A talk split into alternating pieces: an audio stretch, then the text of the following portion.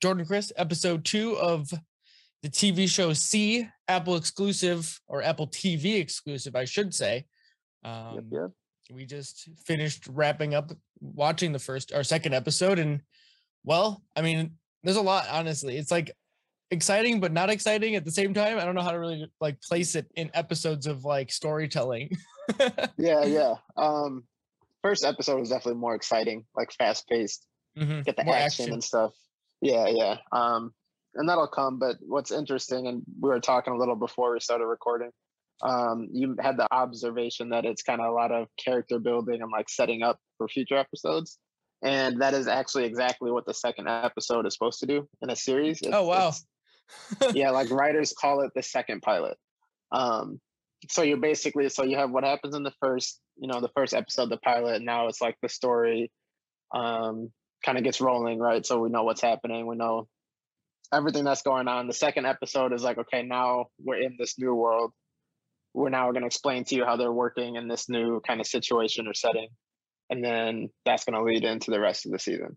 But yeah, so that's that's what this is doing. So it's really setting up where we're at and and see is how you know they their home they couldn't stay there anymore. They had to leave. So they found this new kind of uh, haven, like a safe haven, I guess you can refer to it as and you know the leader protagonist Baba Voss and um, you know his kids are growing up. There, I think there's a time jump of like I think it's like so it was 12 like years. Yeah, it was total of 12 years, but then like at one point it's like a three year jump kind of in the middle yeah. of the episode. So honestly, that's one of the things that I thought they did really well because I feel like sometimes stories that have like these time jumps, it it's like sometimes they'll just be lazy and be like, oh yeah, 12 years. And then they like 12 years later, right then, because yeah, they yeah. don't know how to keep the story going. Whereas this episode, I thought they made the time elapse way more interesting than you would have normally expected.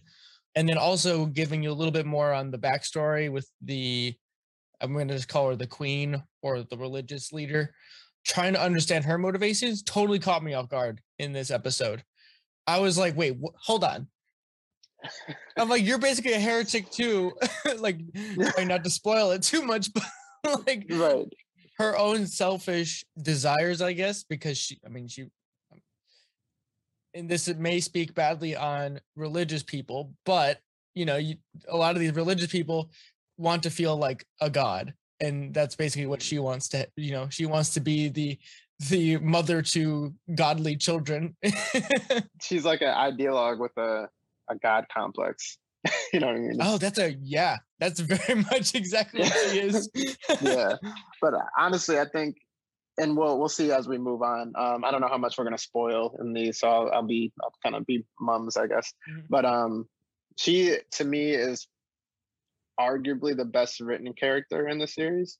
Mhm. Um, just because of how dark her storyline is, and then obviously her arc. Um, you'll find both because I watched it before, but will be interesting. It's it's it goes a place you don't really expect. It's not traditional kind of uh like royal like what you'd expect of a tyrannical character, how their projection would go. But I mean when that when that happened the first time I watched too, and it's just like, oh, like this woman is just selfish. like that. She doesn't she literally doesn't care. She's just selfish and essentially she's out she's doing everything for Personal love gain. or personal gain, obsession, whatever you want to call it. Yeah, I think obsession. It sounds like obsession and personal gain is probably Mhm. the two, at least from what we've seen of her character so far.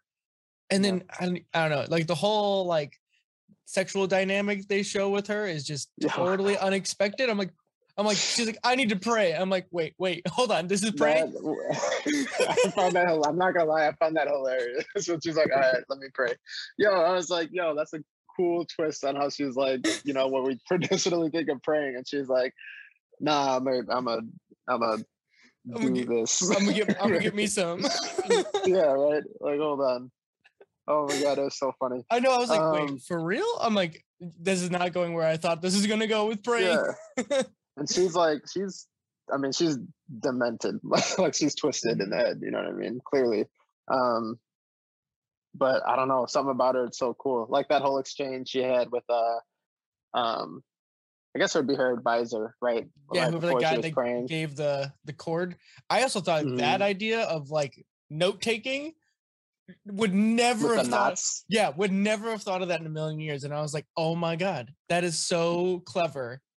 Because Right? like you'd, you'd get like eventually, I mean, whenever people have lost senses, other senses kind of take over and Mhm. become better able at find detecting differences, like sense of smell or sense of uh, hearing or touch.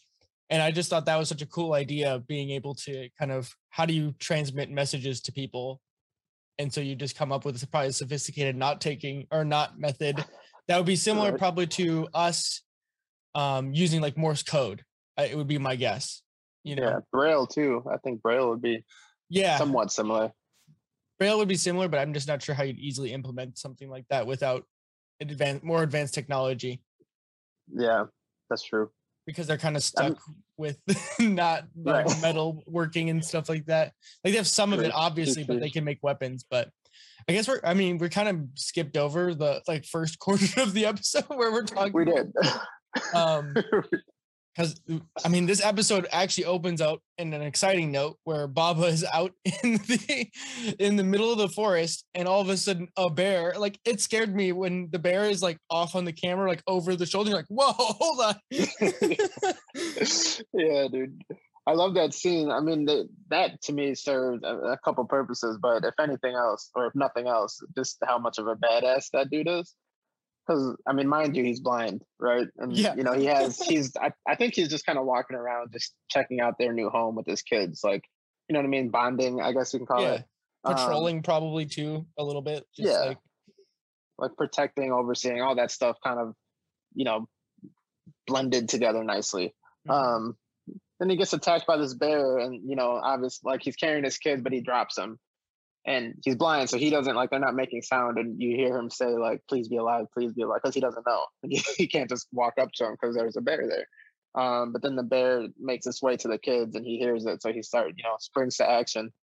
And this dude just decides to shank a bear, like he just shakes a bear, and I'm like, okay, I wouldn't do that, and I can see, like, you know what I mean? Like, this dude is just a badass. Like, is I mean, that was nuts.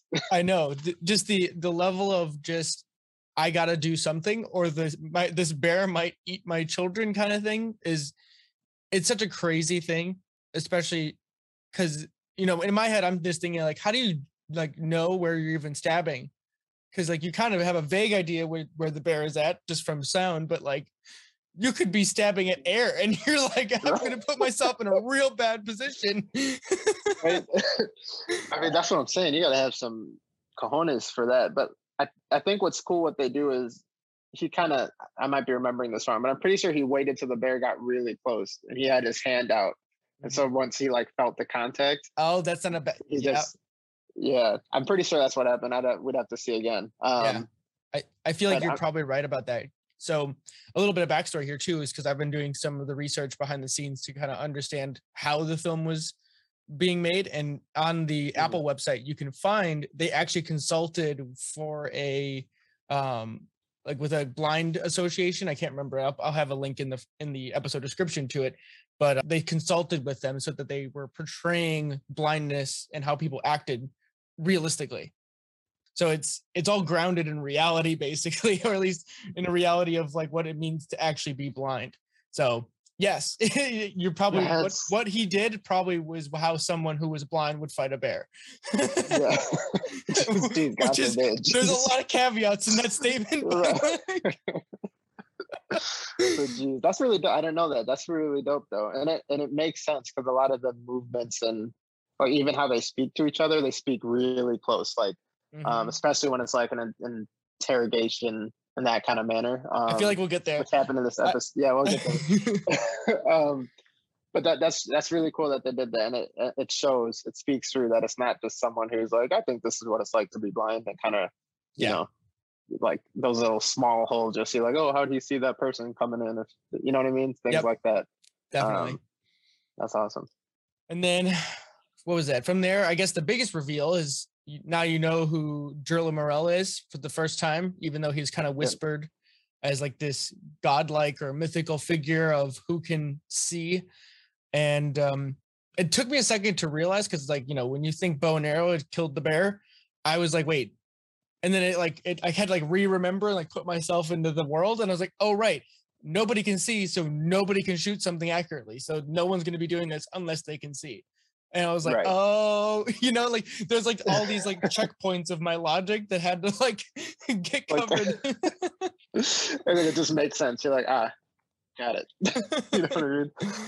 But it's dope. I mean, that was really cool too. And um, I mean, the first time you see that, I mean, again, Jerlamarel was talked about, but he's never seen yet. And I actually like the decision to bring him up to show him, introduce him in the beginning of the second episode. So it's not just just someone that's spoken about As this whole ghost. season or series. Yeah, it's like, I mean, a lot of shows do that, and it's fine Mhm. if that's the way you want to do it. But I think it also is like, okay, there's there's like a tangible person. I know who this is. So when he's brought up, I've met him, so you can kind of relate to that. You know what I mean? It's not just some random person that you have no. I mean, granted, it was only he was only on screen for what five minutes, if that.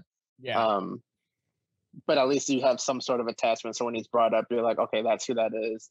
He saved them. Essentially, he's the one who killed the bear. Um, so there's like a little bit of audience um, connection there. Yeah. So I thought that was a really good, really good idea. yeah I, I i thought it was cool i thought it was even cooler that the way he interacted because now you got to see a sighted person interacting with a blind person and kind of him being more careful to in in understanding how uh, the blind people are going to be way more like have no idea where he's at like you know kind of putting the Mhm. forearm forward to kind of gauge distance and not really be sure and just it- Right. just like all these like little subtle details about this show that just add up to being just probably one of the most immersive shows I think I've ever actually watched.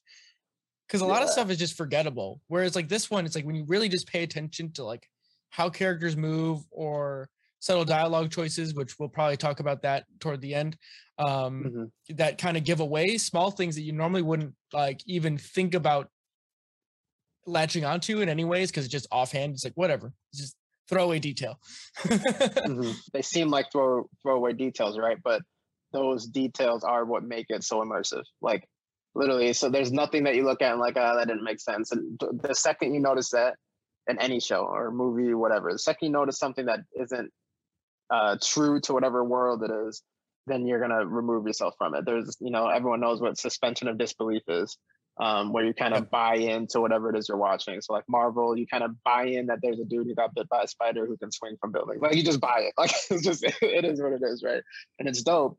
Um, but then once you buy into that world, if the writer or director, whoever, starts cheating that and kind of cutting corners and having uh, what's it called, like um, God from the machine. I can't think of the the Latin phrase for it, but just stuff oh, uh. Ex Machina. There you go. Yeah, I couldn't remember for some reason, but things like that just happen. It's like it, it takes you away from it. And you're like, ah, Yeah. I remember I'm watching a whatever. Yeah. Um, so for this, you see it in everything they're doing, the way they speak, how Mhm. um, I don't know if you want to get into this yet, but we can wait a little bit. But even like things that people say, like when someone enters a room or things like that, it's all it's all makes sense, and you don't notice it until something like is obvious that calls to that. yeah. So I think the the before we get into like the more subtle things, I think we should talk about the the interaction with the trader characters, and then the new character, like I guess subclass of character called Shadows. Because I thought Mhm. this this character adds even more to like what it means as like a blind society, right? Because like the idea of gossiping is kind of uh, baked into human or maybe not even gossiping it's more like spying right like just information gathering is probably got to be incredibly difficult in a blind society just because you Mhm. can't just go and report but it also it also adds a different layer to it because if you have someone who's really good at walking stealthily then all of a sudden they can be in quotes a fly on the wall and collect information with nobody ever knowing they were there um and I was trying to place so hard who the person was that was the shadow, and I think she was one of the hunters from the uh, first episode. What if the, if I'm remembering correctly? You you might be right. Um, she comes up again in pretty big ways. Okay, Um, I actually don't remember if she was a hunter or not. I I feel actually like- don't. I don't think she was. I don't know, but I feel like her face was familiar for some reason. and I'll have to go Yeah. double check. But in any case, Yeah. I thought the idea of, of making this kind of like pseudo shamanic, like it's like a separate religious type figure of like you call the shadow when you need to collect information, but you don't want people to know about that you're trying to find information hmm is is really interesting and and then also because they're someone who's part of your tribe they don't speak otherwise that would give them away as being this Exactly. um again another subtle thing right all they do is speak in clicks or they don't even speak at all they kind of have an like an item like he she stole the whip from him which i thought was great Yeah. yeah. I mean, I mean, expertly written because um, I remember when I first posted this, when I first started, I watched one episode. This was months ago, or whatever, and I was like, "The show is dope," and I posted it on Facebook, and someone uh, commented and said, "The shadows are dope," and I didn't get to this episode yet, and I'm like, "What are you talking about?" I thought he was talking about like shadows, like. And I was like, "Yeah, the lighting's cool," like you know what I mean. But I, you know, that's what I thought he was talking about. And then I saw this, and I'm like, "Oh, they're dope. They're just so like expertly written um and adds to like a really cool lore aspect because i Mhm. don't know if you caught this but all shadow are women too um, yeah, she mentioned that the one uh, ant character mentions that because Yeah. men are, she said that men are too clumsy and i was like i kind of laughed to Yeah. myself a little like you're probably right about that right the idea of this like gracefulness you know what i mean because i mean the way her movements were were very graceful like kind of as the um two characters there are two traders i forget their names um yeah i can't remember. I don't know if they mentioned Gether. their names too much. One was Gether Bax i don't remember their woman the girl's name. Yeah. Um, all i know she was an aunt. i don't remember what that they mentioned it or not.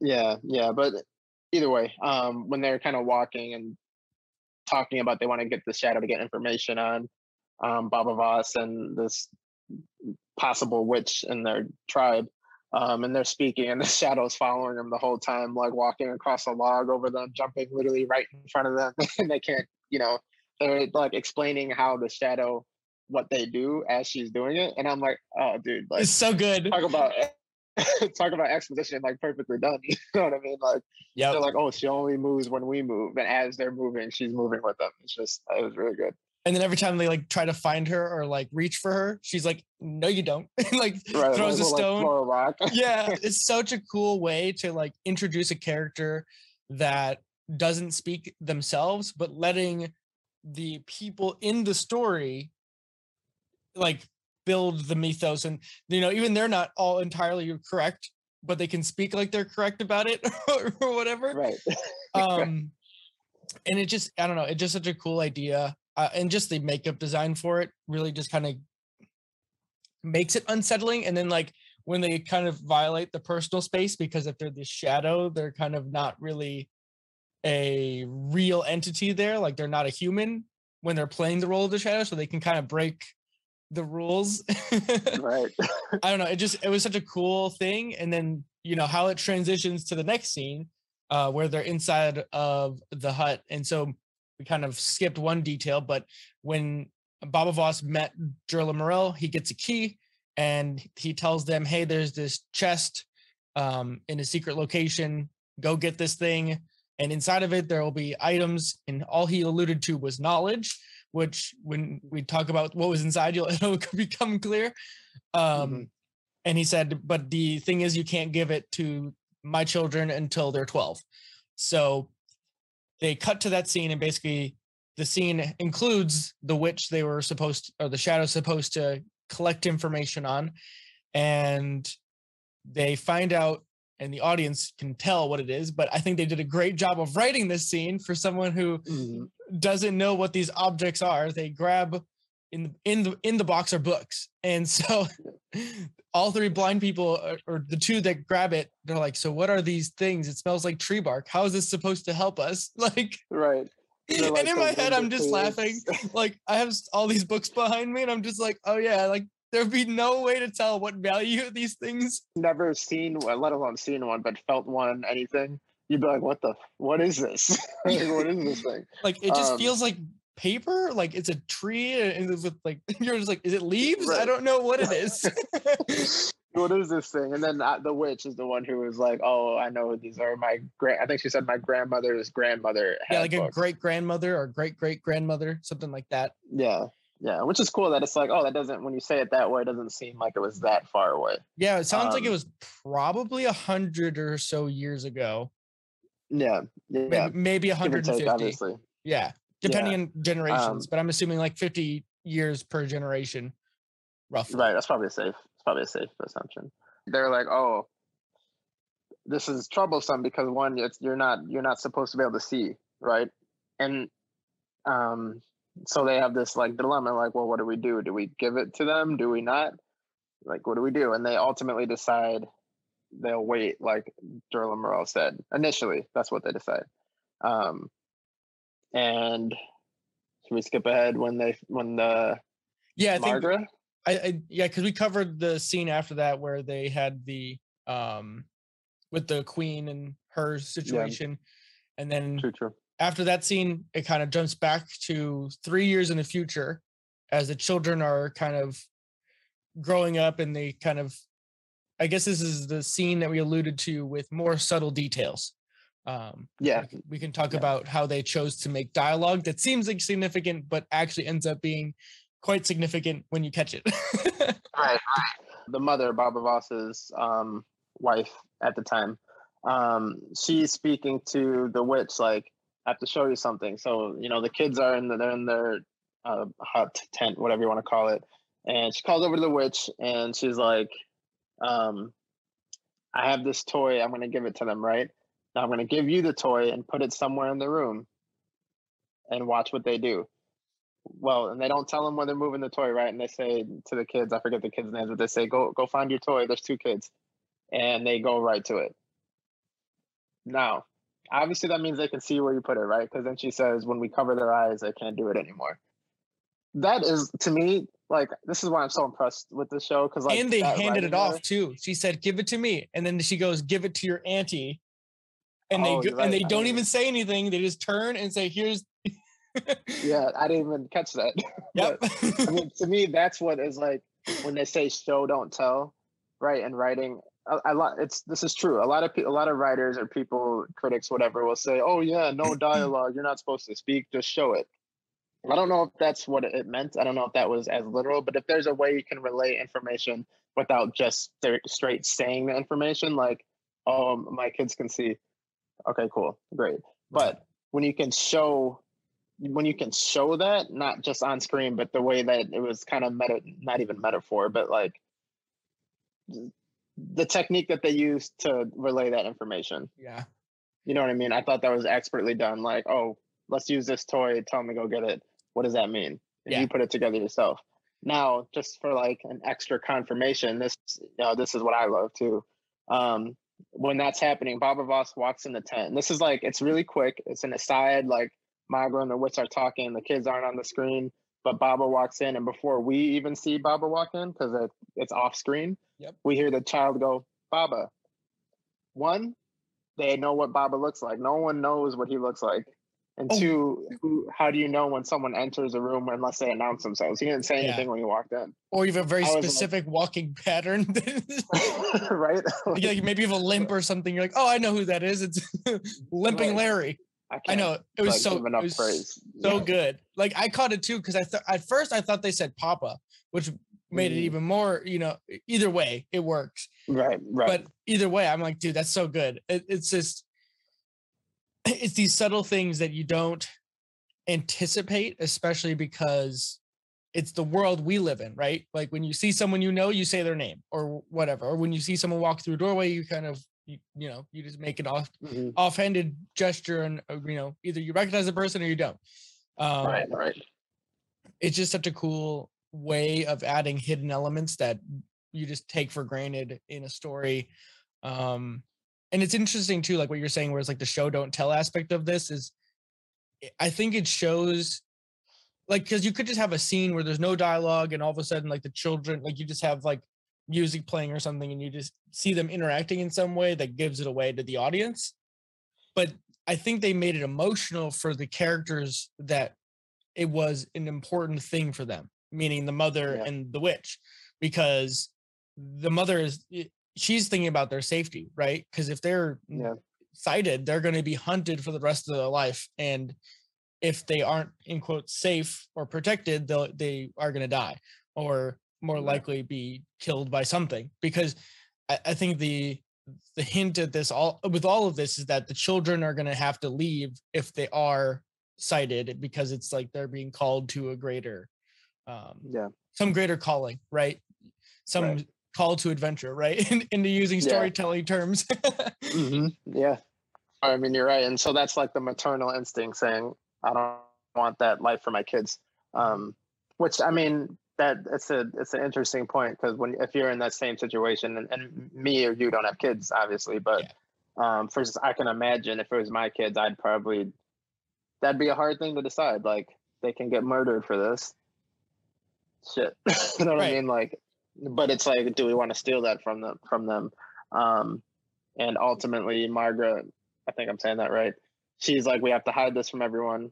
No one can know because this is dangerous. And then she's like, we're not going to give them the books. Like, Yep. they don't need that knowledge because it's just it's too much. it's too dangerous or too soon or and also she doesn't want to give them up. I mean, to be totally honest, I don't think she um, yeah, another one. I think it's kind of like in the same vein as the, the, the queen is selfish. I think Maghra ends up choosing the selfish road um, because she wants to not only keep her children safe, but also because she um, doesn't want to lose them.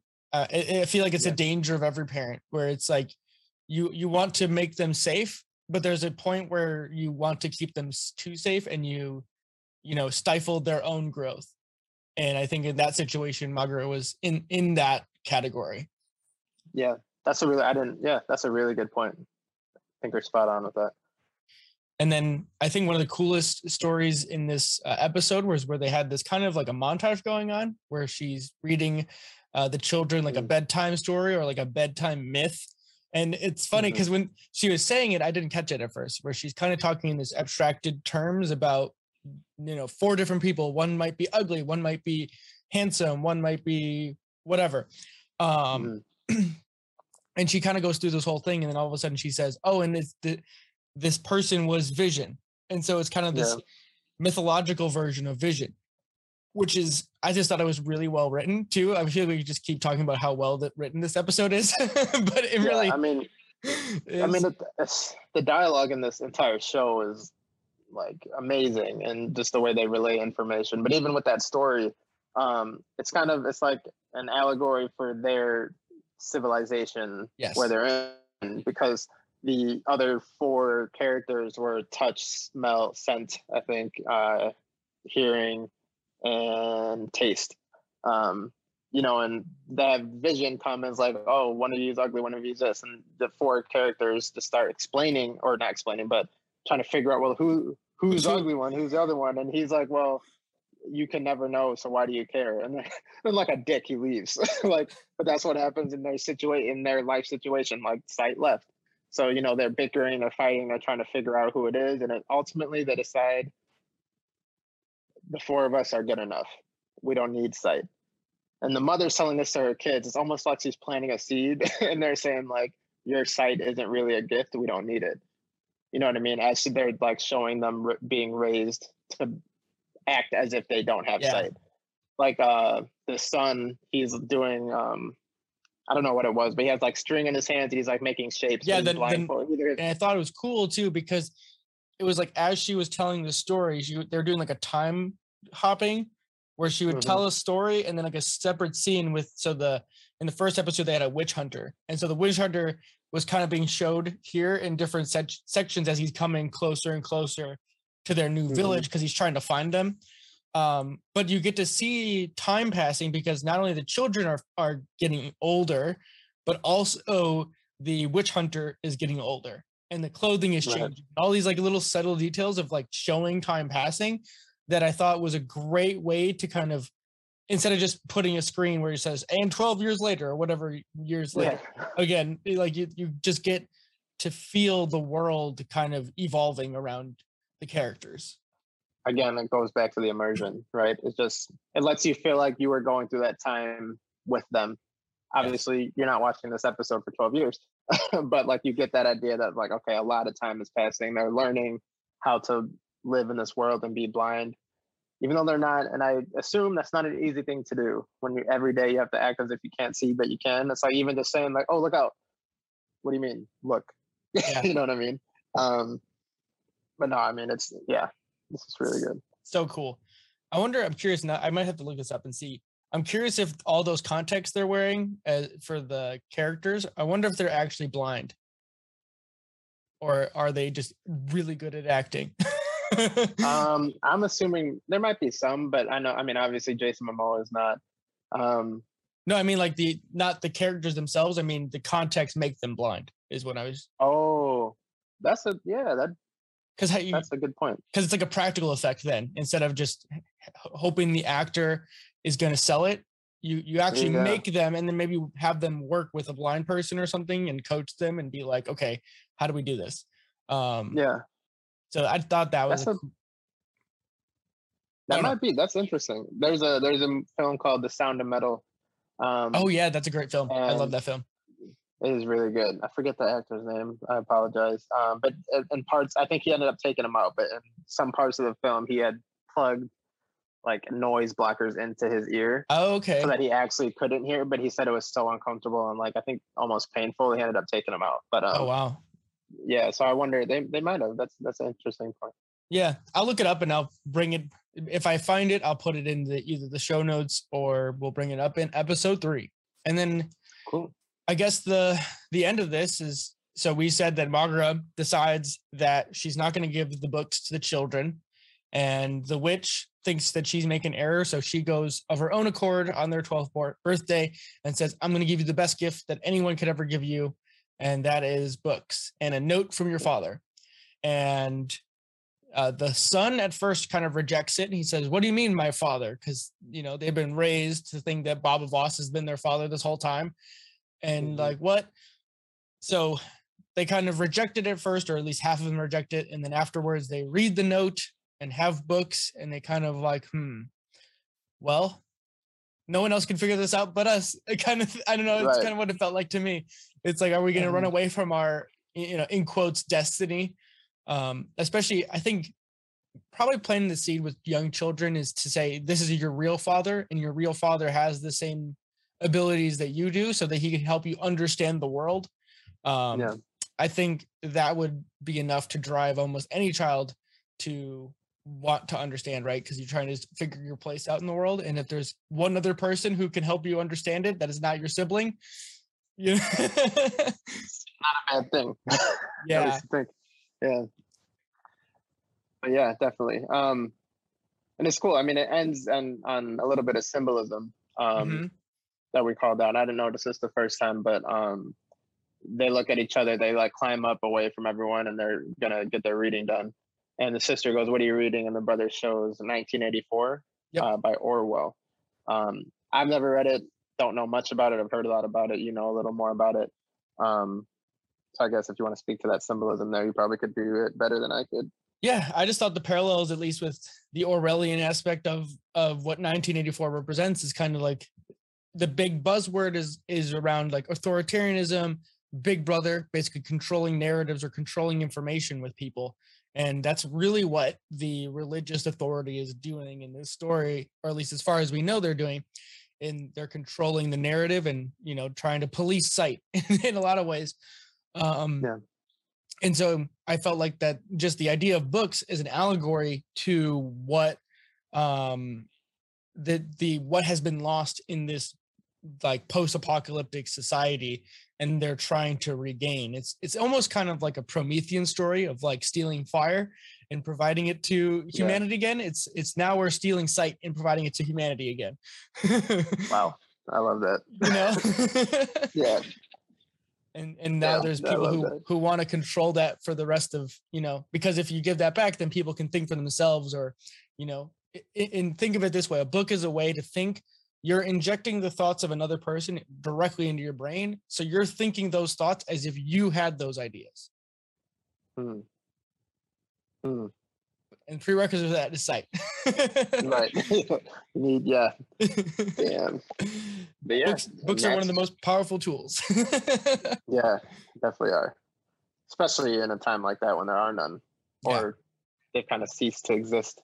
Mm-hmm. Um, but yeah, it ends on a little bit of a cliffhanger. Yes. Oh yeah, we Um, forgot to mention this with the traitor. Yeah, yeah. Bring it home. We can go quickly, but yeah. So earlier, earlier, the, the traitor's like, you know, obviously they want to be, they're working with the the bad people, right? So he's like, I'm gonna send messages, and you know, I'll send one, or I think he said three, whatever number. He's gonna send multiple every day.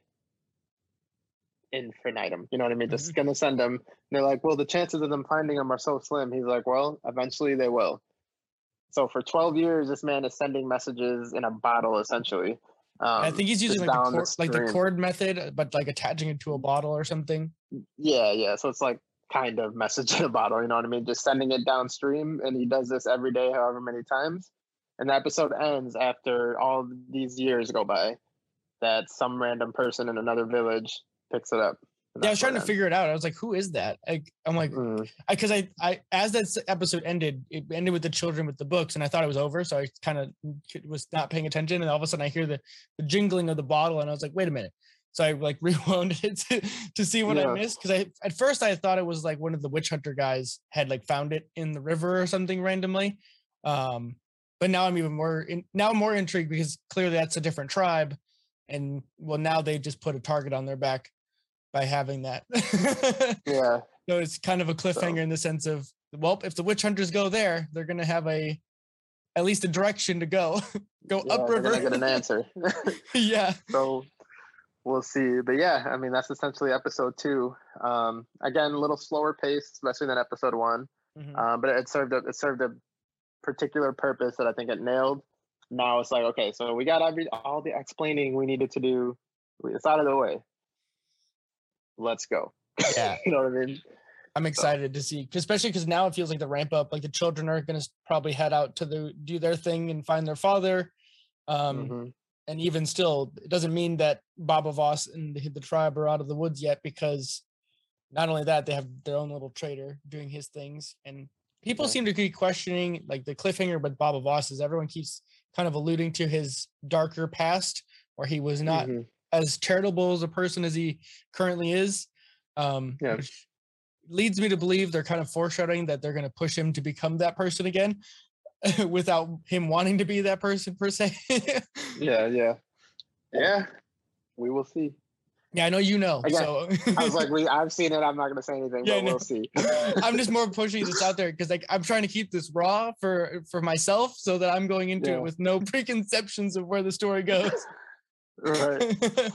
But yeah, I, I think you'll be pleased